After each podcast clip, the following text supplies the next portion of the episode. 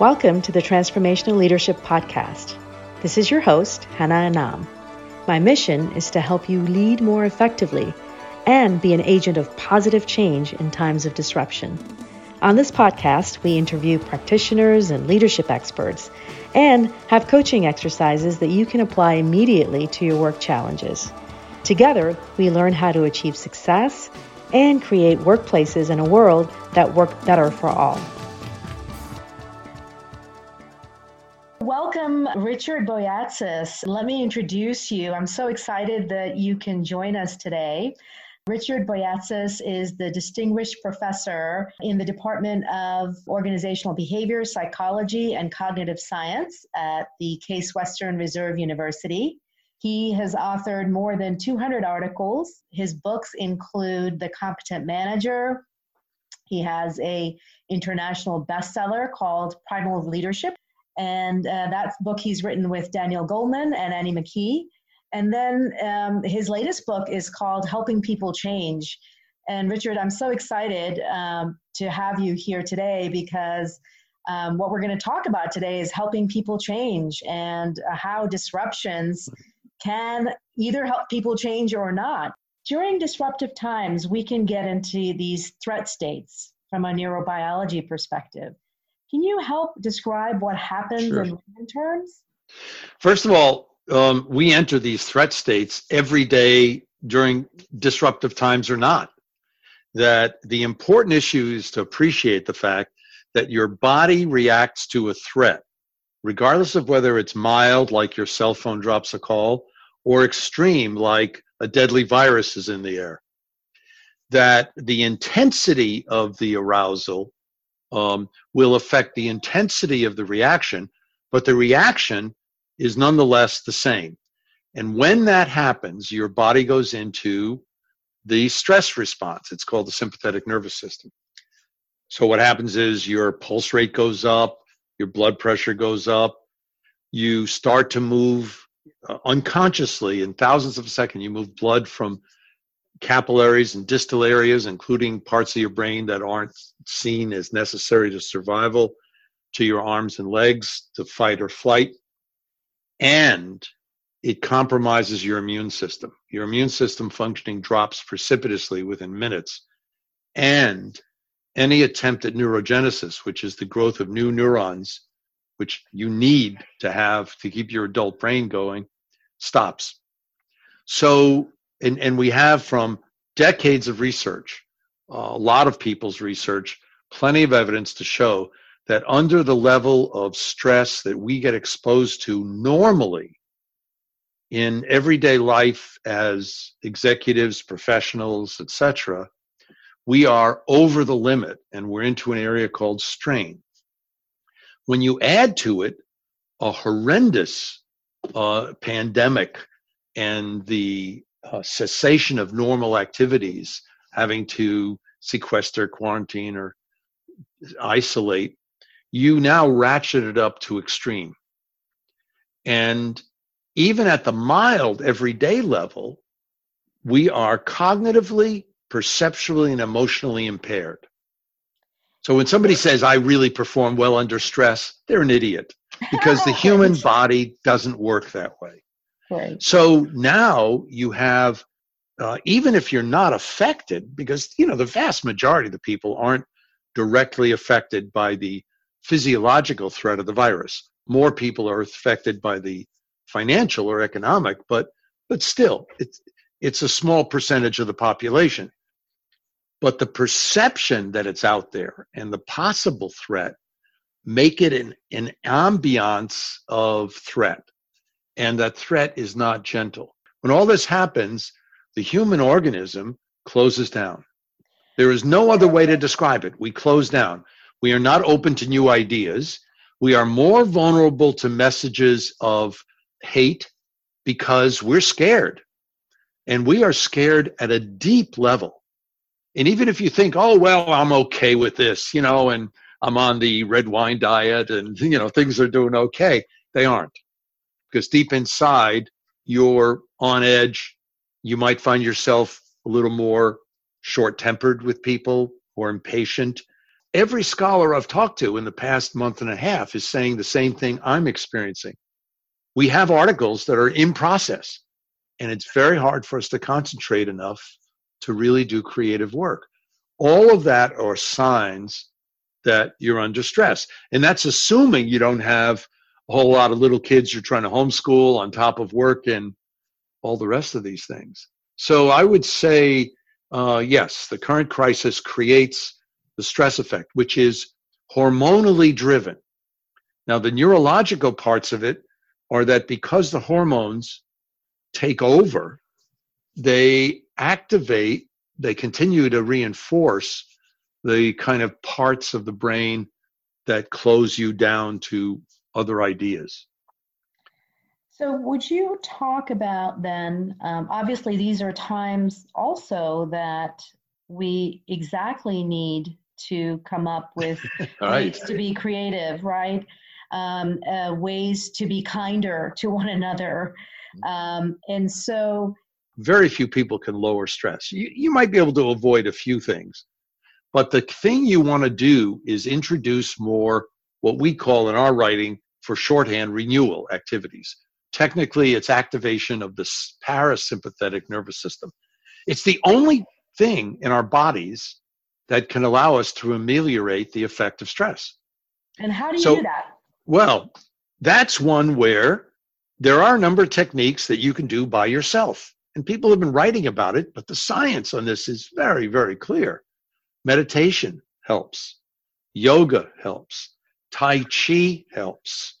Um, prayer helps if it's to a loving God. Mild exercise helps. And a variety of other activities like feeling hopeful about the future, which is almost impossible if you listen to the news these days or um, think about what's going on. So, and, and then you have a set of categories not only under hope that could help, but also under compassion, caring for those that are less fortunate, being in a loving relationship, spending your time talking with each other if you have a spouse or partner, spending time talking with your children, not just have they done their homework, but what are they thinking about? Um, had they noticed the new birds that are around, given that it's spring? Yeah. So, so, so moving your attention deliberately, it sounds like. Oh yeah. So so the uh, and right the other two activities that are that have been proven to activate these parasympathetic nervous system states are humor, laughter, joy, and playfulness, and a walk in the woods. Beautiful. Which Beautiful. is convenient because it's also social distancing. So, yes. so the point is that there are a lot of things you can do, and um, people make the mistake that thinking that just talking about how you're feeling with others will help. It may help you not feel as isolated, but it's not going to help ameliorate the stress. You actually have to shift the conversation from, oh, isn't this horrible and whatever, to, wow, I find a I found a place that can deliver margaritas to me. And by the way, having a dog or cat horse or monkey, depending upon where you live, also have been proven to help activate this parasympathetic nervous system. Getting in the sun helps, even if you are only 15 or 20 minutes, because it helps to activate some vitamin D and Perfect. melatonin, which helps people's moods. Tell me a little bit about what happens when the parasympathetic nervous system, what actually ah. happens in layman terms in the brain body right. and nervous system the feeling that you have is most simply described as a sense of elation. Hmm. You feel calm. I know in Eastern activities they talk about being centered, but that's exactly how you feel. You hmm. feel like the noise has gone away and uh, you may feel a sense of calm. You know, if people are a little more spiritual, they see, well, I feel oneness. Mm. Um, but it could be as simple as feeling at ease. Mm. Uh, like all of a sudden you realize you're not scared or threatened or depressed. So, give me, based on science, um, Richard, like if you had to just pick one thing that you know for a fact, based on science research, that right. somebody can can do immediately that's within well, their control right. to shift their state of being from. Let the, me get. Right. Let me give you two things. yeah One you do by yourself, within yourself, which is deep breathing. Perfect. Slow, slow. If you deep breathe fast, it's hyperventilating, goes the other way. But slow, deep breathing is phenomenal. Okay, great. Second is what's often referred to as gratitude journaling. Perfect. In other words, think about, and better even if you write, once a day for 15 minutes, what you're thankful for or to whom are you thankful for who you are or what you've become in your life. It, it's amazing how powerful that is. Um, and the idea, I mean, most religions, my Islamic friends have it all over the rest of us because they really do try to pray, do all five of their prayers at least three times a day. Every Christian, Jewish, and Hindu sect asks you to pray twice a day, but we don't. So the idea is to come up with a routine that allows you the different times during the day to interrupt the other stuff.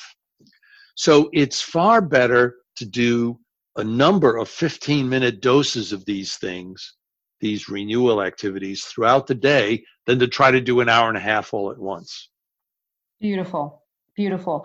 So let's shift topic um, because sure. from what I'm hearing from my clients, so many of um, the leaders that are in charge of leading people um, are trying to figure out how can I best serve my people at this time and also make sure that there's a lot of problems to be solved. Right. And as you said, our, our cognitive, cognitively, creatively, we're compromised during threat states. Right. Um, what advice do you have for leaders uh, that are leading people? Uh, well, in lower threat state for their people.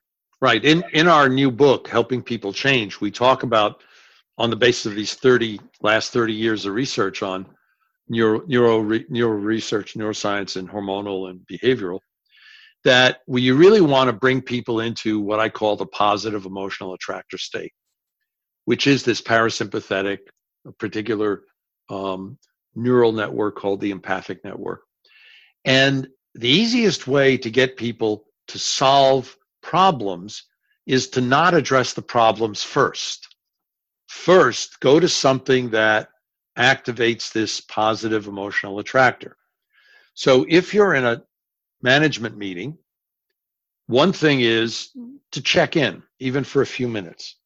One thing is to share some humor. Another thing is to talk about the overall purpose, the long term, deep purpose of the organization. Why are we doing what we're doing? Let's remember that. And it sounds a little hokey to say, why do you have to repeat it? Because when people are in a threat position, we know their peripheral vision drops from 180 down to 30 degrees. People lose sight of the big picture, reminding them. There are a number of those kinds of things. In addition, it's not a bad exercise to ask people to be cognitively playful. So to begin by saying, you know, there are all sorts of things going on in the environment right now with different ways people are accessing products like ours. What are the possibilities that we might see that might really be useful in a year? It's like the discussion you and I were having earlier about what's going to happen as a result of, you know, what's the new normal a year from now. Yeah. Well, and what happens then? You know, you're you're starting to have people imagine. I, you know, that's and it. that's that's it. Yeah, you did it right then. You shifted your eyes in a way that says you were going into a part of your brain that lets you imagine. So by opening up possibilities, by allowing people to what I would call intellectually play, you get into this positive zone. Then you could say, you know, uh, we've got a delivery issue that we really have to address in this meeting. Can we shift now? Then you've got people ready to address the problem, but with a much more open and capable mind. Beautiful, beautiful. What are some really good science backed habits that we can create to learn more, to grow right. more, to be become more adaptive um, during these times because disruption is going to stay, maybe not in this form. But, but there'll be new ones. There will be new ones.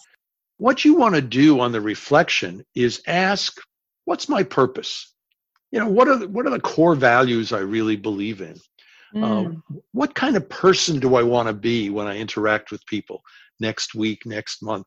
So, what you're doing in my language, in my theory, is, in the way we write about it in the book, you're helping a person um, reinvigorate and update their personal vision. What do I want out of life? What kind of person do I want to be in the long term future? Not goals.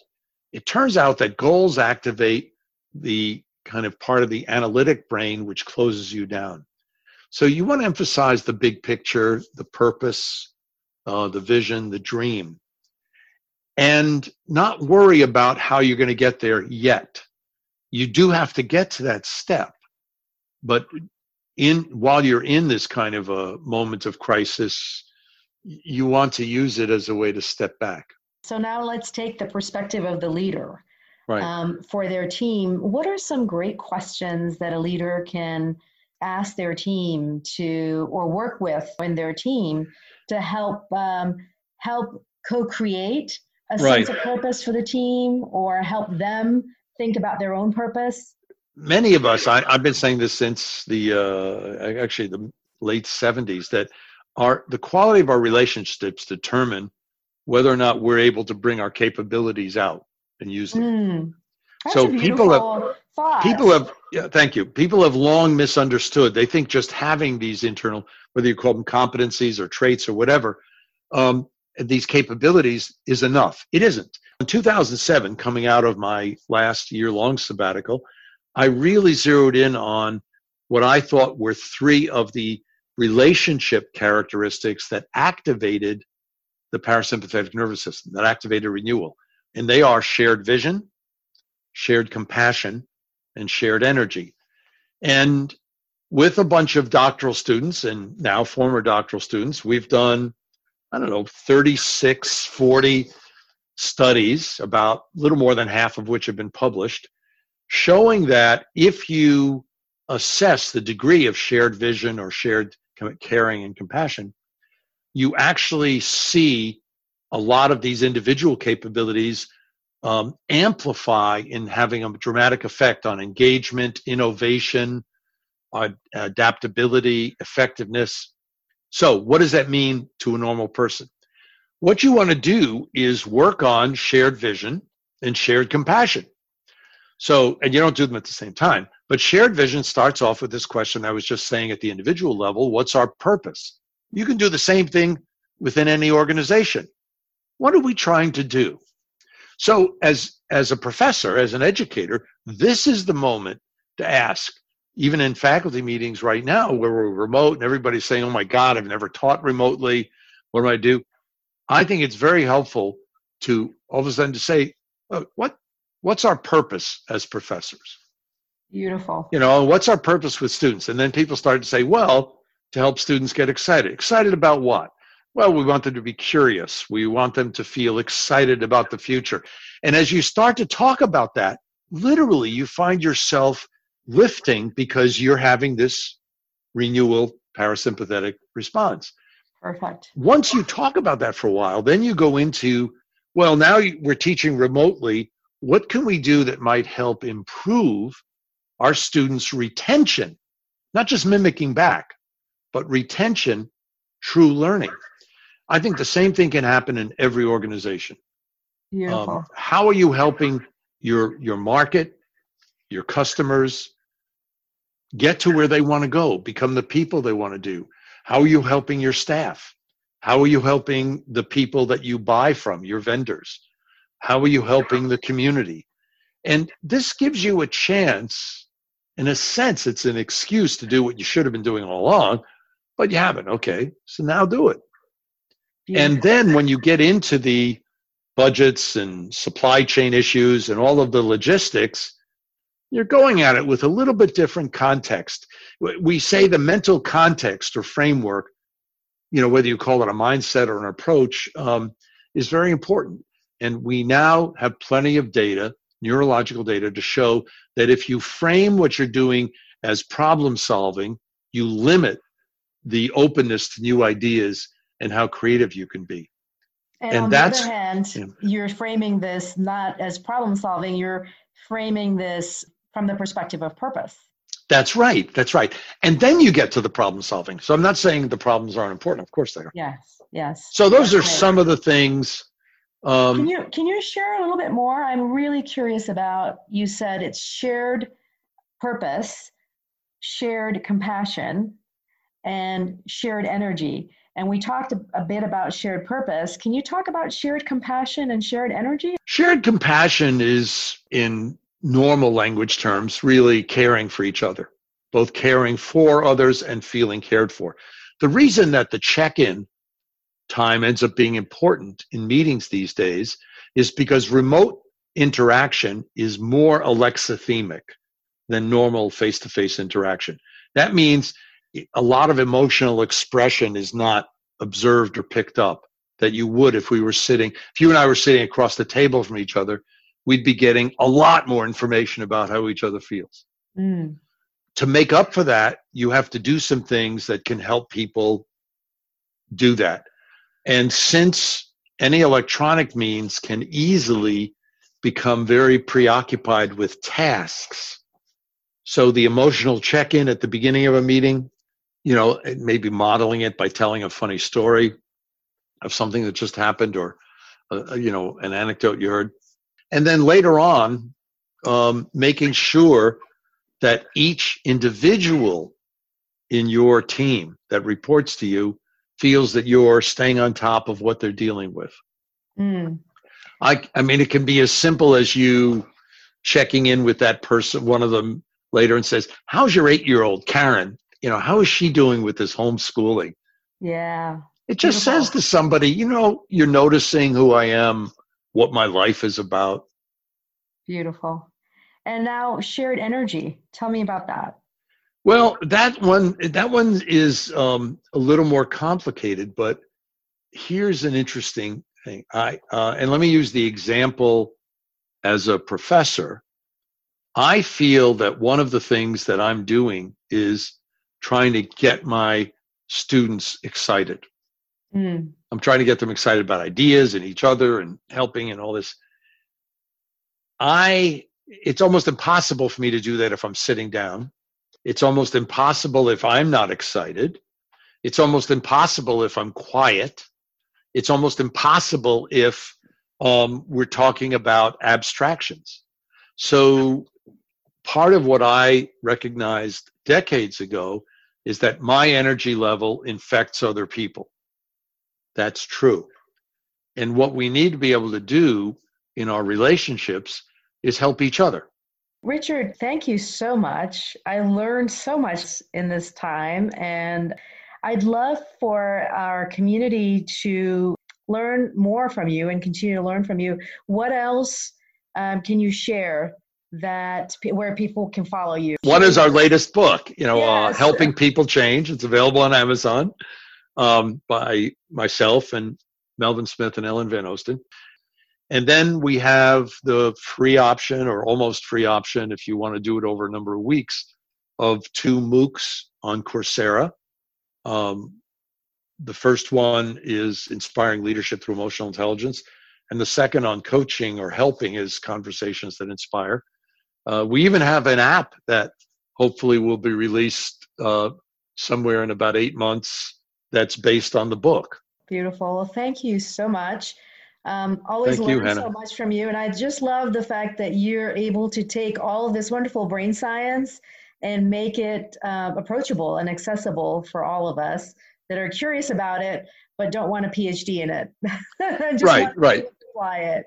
it. It's what Obi Wan Kenobi and Yoda meant when they said, "May the Force be with you." I love that. and may the force be with you, Dr. Boyatzis. Thank you, Anna. Thank you Thank so you. much. Bye-bye. Bye-bye.